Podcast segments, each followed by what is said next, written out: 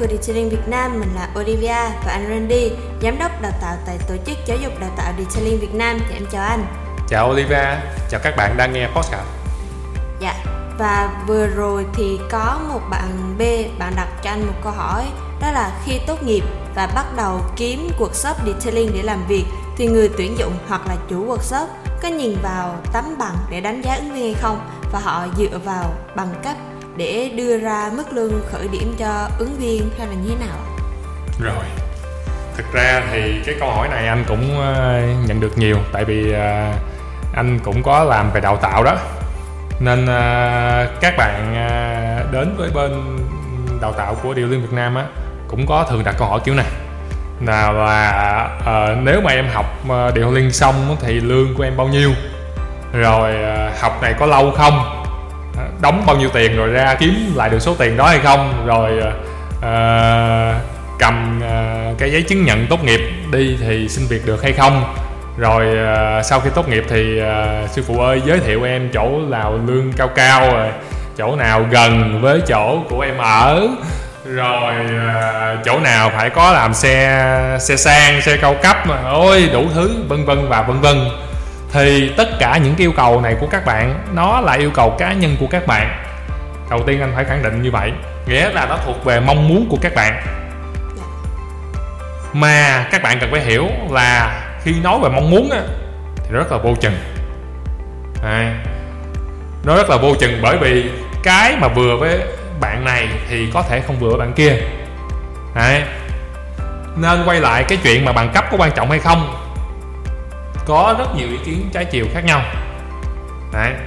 anh sẽ trước khi mà kể cho các bạn nghe anh sẽ kể lại lịch sử nè vì nếu bạn nhìn lại đây khoảng chục năm về trước khi mà chưa có đi linh á mà nó thời khoảng uh, đâu đó khoảng 2012 á, thì thực ra lúc đó anh nói mấy bạn á là mạng xã hội nó cũng chưa có phổ biến nữa. À, gần gần vậy thôi ha tầm 2011 2012 là người ta mới bắt đầu chơi Facebook thôi mấy bạn. Ha, cái thời đó là mới bắt đầu có điện thoại thông minh thôi, điện thoại cảm ứng đó mấy bạn. Đấy, nên thực ra là rất là nhiều ngành nghề hiện nay ở Việt Nam phát triển được nhờ có sự phát triển mạng xã hội. Đấy, thì nhờ như vậy anh nghĩ là điệu liên bắt đầu mới lan tỏa được đến với nhiều người, bao gồm cả những người sử dụng xe, những người quan tâm tới chăm sóc xe và cả những người muốn được tự tay mình làm điện liên Đấy. thì nhờ vậy mới có một cái thị trường. Mà khi có thị trường là bạn hiểu cái gì? Nó có cung và cầu. Phải có người muốn chiếc xe của họ được làm detailing mà họ không muốn tự tay vào làm, chỉ muốn trả tiền thôi, thì mới có chỗ bán cái dịch vụ chăm sóc xe cho họ đúng không? Dạ. ừ chứ ông nào mà ông muốn cái xe ông làm detailing mà ông tự làm hết thì anh em làm dịch vụ đói hết rồi sao? Đúng không? Nên bạn sẽ thấy là ở cái thị trường Việt Nam á nó khác thị trường bên Mỹ hoặc bên châu Âu ở một điểm. Là nếu bạn đến với thị trường Mỹ á, bạn sẽ thấy DIY là những khách hàng tự tay chăm sóc chiếc xe của họ rất là nhiều. Họ có thói quen tự tay làm rất nhiều thứ.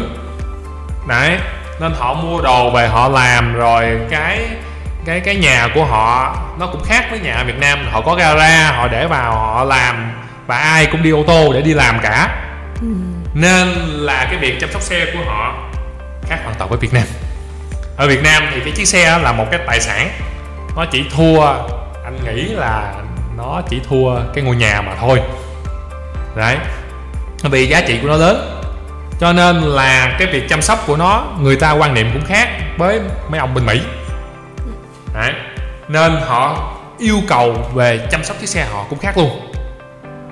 Mà cái vấn đề ở việt nam là xe thì đắt, nhưng chỗ chăm sóc xe thì không có nhiều. Ông nào có được cái nhà, có chiếc xe thì cũng không có chỗ để chăm sóc xe. Hoặc là không có thời gian để chăm sóc xe dẫn đến họ có xu hướng đem ra tiệm đem ra cửa hàng và đưa đến các workshop để cho những người làm điều liên chuyên nghiệp phục vụ đúng không? Dạ. đấy thành ra cái nhu cầu của thị trường nó cao. À dẫn đến thị trường mà nó có nhu cầu cao thì mới có các bạn kỹ thuật viên điện linh ra làm. Được tới đây được chưa? Dạ dẫn đến khi mà cái nguồn cung những người làm nghề không đủ. Thì thị trường họ đòi hỏi là phải làm cách nào để có thể sinh ra nhiều ông đẻ ra anh đừng dùng là đẻ ra nhiều ông làm điều linh hơn để kịp với cái yêu cầu của thị trường. Thì vì vậy mới xuất hiện các trung tâm đào tạo. À đó là lý do tại sao điều liên việt nam ra đời. Chứ trước đó điều liên việt nam làm dịch vụ. À nhưng mà làm dịch vụ à, cũng khá là tốt cho nên nhiều người tới xin học nghề ban đầu dạy nghề miễn phí, nhưng mà chúng nó học đông quá, cho nên từ từ thu học phí. Sau khi thu học phí xong rồi, chúng nó vẫn tới học nữa. Và nó đòi hỏi tùm lum tùm la hết, nên là dạy kỹ thuật viên không đủ. Thì ờ, nó đòi hỏi phải dạy em cách làm quản lý, thì phải dạy ra quản lý kỹ thuật.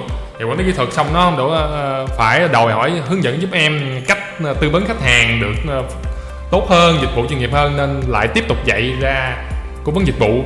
Dạy vân vân và vân vân là tại vì thị trường và yêu cầu các bạn là như thế. Được chưa chứ không phải giống như các bạn hiện nay là mới mở ra workshop xong không có khách, mở ra dạy luôn, lùa gà vào học. Đấy là dạy commercial, dạy thương mại. Vậy thì quay lại là cái bằng cấp có quan trọng hay không? Có và không. Có là như thế nào? Theo anh thì cái việc bằng cấp có quan trọng ở một điểm.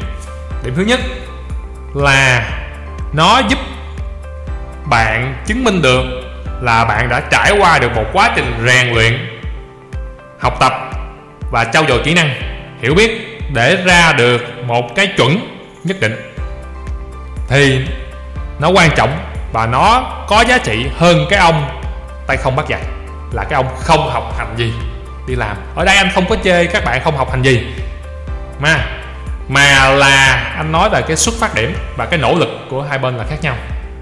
Lấy ví dụ như nhiều bạn học ô tô á cũng học đại học. Thì bạn nỗ lực ra trường sau học sau khi học 3 đến 4 năm nó phải khác với một bạn không có học đại học đúng không? Ok. Nhưng nó cũng thể hiện rằng bạn có cái bằng cấp bạn có cái chứng nhận thì bạn cũng giống như những bạn khác có cái giấy chứng nhận giống như bạn. Đấy bạn chỉ hơn cái người không có giấy chứng nhận thôi chứ còn bạn ngang hàng với tất cả những bạn có giấy chứng nhận như bạn đúng không? Ok. Nghĩa là cái xuất phát điểm của bạn nó tốt hơn những người chưa qua đào tạo chuyên nghiệp. Nhưng nó là bằng không với những người giống như bạn. Những người đồng môn mình á.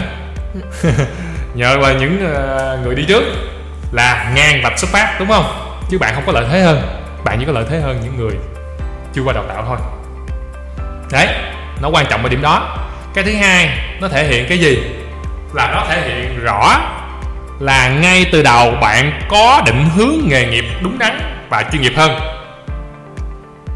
À, so với những người không có ý định đó. Bởi vì anh thấy và anh vẫn đến thời điểm hiện tại năm 2023 gần cuối năm rồi anh vẫn nhận định là cái tư duy của các bạn mà đi học á dù cái tay nghề ở khi bạn học xong, bất cứ khóa học nào, bởi vì khóa học ngắn hạn lắm, học xong tay nghề bạn không có cứng. Nhưng cái tư duy và góc nhìn và cái cách bạn nhìn về cái nghề cũng như cách bạn kiếm tiền, nó khác với ông không có đi học. Đấy là hơn ở cái tư duy. Đặc biệt là nếu bạn học ở cái trung tâm đào tạo chăm sóc xe mà nó chuyên nghiệp, nó uy tín, thì bạn học được cái tư duy uy tín và cái cách làm tốt ngay từ đầu. Đấy. Thì với làm điều linh á, anh có những cái ờ, kinh nghiệm mà anh đã thường chia sẻ các bạn là điều một, làm đúng ngay từ đầu. Khi bạn đã định hướng đúng đắn, làm đúng, thì cái thời gian để bạn đạt kết quả nó rất là nhanh chóng. Bạn không có mất nhiều công sức và không làm sai. Cái thứ hai, nếu mà có sai nhỏ, điều một là đúng ngay từ đầu. Điều hai, nếu có sai nhỏ sửa ngay, trong lúc bạn đi học, bạn được sửa bạn được tự mình bạn sửa, bạn được thầy sửa, bạn được huấn luyện viên sửa, bạn được các anh em góp ý. Tốt hơn là tự mò mẫm một mình. Đấy. cái thứ ba là học qua trả giá sai lầm. Hãy các bạn nào mà đi làm nghề đó, khi làm bạn trả giá qua những lần bạn làm sai, những lần bạn làm hư xe, những lần bạn làm không thành công với chiếc xe, thì những cái trả giá đó giúp bạn học được cái hiểu biết về làm xe thực tế mà trong trường lớp không có dạy, bởi vì trường lớp ta chỉ dạy làm đúng thôi, chứ không ai dạy làm sai hết. Mà những cái sai hoặc là những cái bất cập thì chỉ có tình huống thực tế nó mới dạy bạn được thôi. Đấy, thì cái hiểu biết trong trường lớp là một loại. Hiểu biết về kinh nghiệm làm việc thực tế là một loại. Và hiểu biết về cuộc sống của bạn nữa, nó sẽ giúp bạn có nhiều góc nhìn đa chiều hơn. Đấy là vì sao mà cái bằng cấp nó quan trọng. À và nếu mà cái trung tâm đào tạo của bạn có uy tín và có cái truyền thống, có cái chuẩn mực được công nhận rồi, thì rõ ràng mình có cái xuất phát điểm nó tốt hơn những cái trung tâm khác chứ, đúng không? Lấy ví dụ mình đi học ở một cái trường mà nó có uy tín sẵn, nó được bao nhiêu thế hệ đi ra làm gìn giữ, xây dựng và chung tay đóng góp để đưa một cái thương hiệu của cái cái cái chỗ mình học. Nó đưa lên một cái tầm vậy thì cái cái xuất phát điểm khi mình vừa mới mới mới tốt nghiệp mình ra, mình đi tìm việc, nó phải dễ dàng hơn so với một cái trường không có uy tín chứ, đúng không? Đấy là cái sức mạnh, một cái uy tín được vay mượn từ chính những anh em đi trước, từ những người dạy mình và từ từ chính bạn bè, đồng nghiệp của mình nữa. Vậy thì mình có cái đó nó phải tốt hơn so với mình không có chứ. Nên là bằng cấp nó rất quan trọng là ở điểm đó. Được chưa? Đấy. Nhưng anh cũng sẽ nói luôn bằng cấp nó không quan trọng ở điểm nào. Bằng cấp nó không quan trọng nếu bạn đã đi làm nhiều năm rồi mà vẫn lấy cái tấm bằng thời xưa cũ ra mà khoe thì là nó không quan trọng nữa. Bạn chỉ nên khoe cái bằng cấp cái giấy chứng nhận hoặc cái chứng nhận nghề của bạn khi bạn mới mới tốt nghiệp thôi hoặc bạn đi làm vài tháng thôi. Chứ còn từ một năm hai năm đổ lên mà bạn vẫn cầm cái giấy chứng nhận từ ông thầy ông cấp như thế từ cái trường bằng cấp như thế thì rõ ràng là cái bạn đó có cái thành tích hoặc là có cái uh, có cái cái chuyên môn gì không? Không. Không. Không có thì mới lấy cái bằng cấp ra cứ khoe mãi mặc dù đi làm mấy năm. Thì em sẽ thấy là có ông nào mà đi làm mấy năm mà vẫn khoe là cái bằng cấp cũ đâu. Đúng không? Dạ. họ khoe cái gì? Kinh nghiệm. Họ khoe kinh nghiệm làm việc khoe gì nữa? Những cái thành tích mà họ đạt. Đúng rồi họ nghe họ khoe những cái thành tích. Họ khoe những cái vấn đề phức tạp mà họ đã vượt qua xử lý được. Họ khoe những cái đóng góp về giá trị về tiền về công sức cho đội nhóm cho cộng đồng cho cái workshop những cái chỗ họ đã từng làm. Hoặc là những cái chuyên môn gì mới mà họ học được họ tích lũy được từ trong cái công việc thực tế hàng ngày họ phải khoe cái đó. Cho nên là đối với những ông đã đi làm rồi thì cái bằng cấp nó không quan trọng nữa. Đấy, nó chỉ quan trọng với những bạn vừa mới chập chững bước vào nghề mà thôi. Đấy, nên là mình phải so sánh. Nó phải đúng thời điểm. Vậy thì khi mà mình cầm đi xin việc mình đi tìm việc thì cái góp ý của anh cho các bạn là gì? Các bạn này có hỏi về việc đó không? Dạ không. Không hả ok thì anh cũng góp ý luôn là nếu mà các bạn đi tìm việc á thì quay lại lúc đầu anh đầu số postcard anh có nói á, cái nhu cầu và mong muốn mình phải đến được với người ta. Người ta phải đến được với mình phải cho hai bên cơ hội tìm hiểu. Bạn muốn 10 thì bạn cũng cần cân nhắc chứ đừng có đem hết 10 tiêu chí đó bạn áp vô chỗ workshop. Mà workshop người ta tuyển nhân sự người ta tuyển kỹ thuật viên về làm cho họ, để phục vụ cho khách hàng của họ, chứ không phải là cái sân chơi để bạn vào đó bạn muốn thỏa mãn ý thích của bạn. Còn nếu mà bạn không có chịu được các nội quy nè, các quy định nè, các cái cách làm việc khác nhau của các workshop, bạn tìm hết trên thị trường rồi. Bạn nhớ là tìm hết trên thị trường nha, chứ bạn đừng có nghía một ông workshop nào rồi bạn bạn vào bạn nói chuyện với ông đó không được, rồi bạn à, bạn bạn ra, bạn à, bạn khóc tức tưởi rồi bạn đổ thừa vì thế này thế kia. Bạn phải bạn phải cho mình nhiều cơ hội, bạn phải đến với nhiều workshop khác nhau. Mỗi nơi có một cách kinh doanh khác nhau, thị trường khác nhau, để xem là mình phù hợp với cái nào mà không phù hợp với nào. Còn nếu á, mà bạn đi hết rồi, mà cũng không mong nào mà thỏa mãn với chuẩn mực của mình, không ông nào đáp ứng được cái nhu cầu về lương của mình, thì anh góp ý nè, bạn ra bạn tự làm đi cho nó thỏa mãn cái chuẩn mực của bạn. Bạn ra bạn tự làm thì cái thu nhập nó riêng của bạn không có ai uh, phán xét thu nhập của bạn hết. Nhưng lưu ý người trả tiền cho bạn dù bạn tự ra mở workshop hay bạn đi làm cho workshop nào cũng là ông khách hàng đó. Nên là nếu mà cái chuẩn mực của bạn mà bạn chưa tìm thấy ở cái workshop á thì anh có ý nhỏ nè coi lại cái chuẩn mực đó mấy ông khách hàng có cần không? Nếu mà ông không cần, thì bạn ra mở workshop, bạn cũng chết đói à. Hoặc là coi chừng bạn muốn cái đó mà bạn làm không nổi với cái giá tiền mà mà khách hàng họ trả đó. Chứ đừng có chất lượng đỉnh cao mà giá sập sàn, không đối thủ, anh nghĩ là không có chuyện đó đâu. Được chưa? Nên những workshop nào mà tồn tại được rồi thì nó cũng phải có cái chuẩn. Và cái chuẩn đó lính là cái chuẩn mà khách hàng chấp nhận được. Còn bạn đem một chuẩn mực mới anh không bảo là không làm được. Làm được, nhưng mà bạn phải cố gắng nha. Bạn phải xây dựng nha. Bạn phải cam kết nha. Bạn phải kiên trì. Và bạn phải dám chịu trách nhiệm nữa. Đấy. bạn đem một làn gió mới. Anh rất là welcome các bạn đem những làn gió mới tới vào thị trường. Nè, chứ đừng có mà đi làm rồi tìm việc chỗ này chỗ kia rồi không được, rồi lên than trời thách trách phận, khóc than vì do tại bởi tiên trách kỹ, hậu trách nhân nha. Việc mà mình trách đầu tiên là nên trách mình. Mình mà không tìm được chỗ làm phù hợp thì coi lại cái cách tìm việc của mình. Mình sửa từ từ, chứ đừng có tỏ ra là buồn người này người kia nha. Cũng như là chưa chắc là cái đóng góp của bạn nó có ý nghĩa với cái workshop đó, hoặc là nó chưa phù hợp với khách hàng, thì cũng phải cho cái workshop họ cơ hội thấy được cái năng lực của bạn thấy rồi thì họ mới định giá được. Nên mới có giai đoạn gọi là thử việc đó mấy bạn.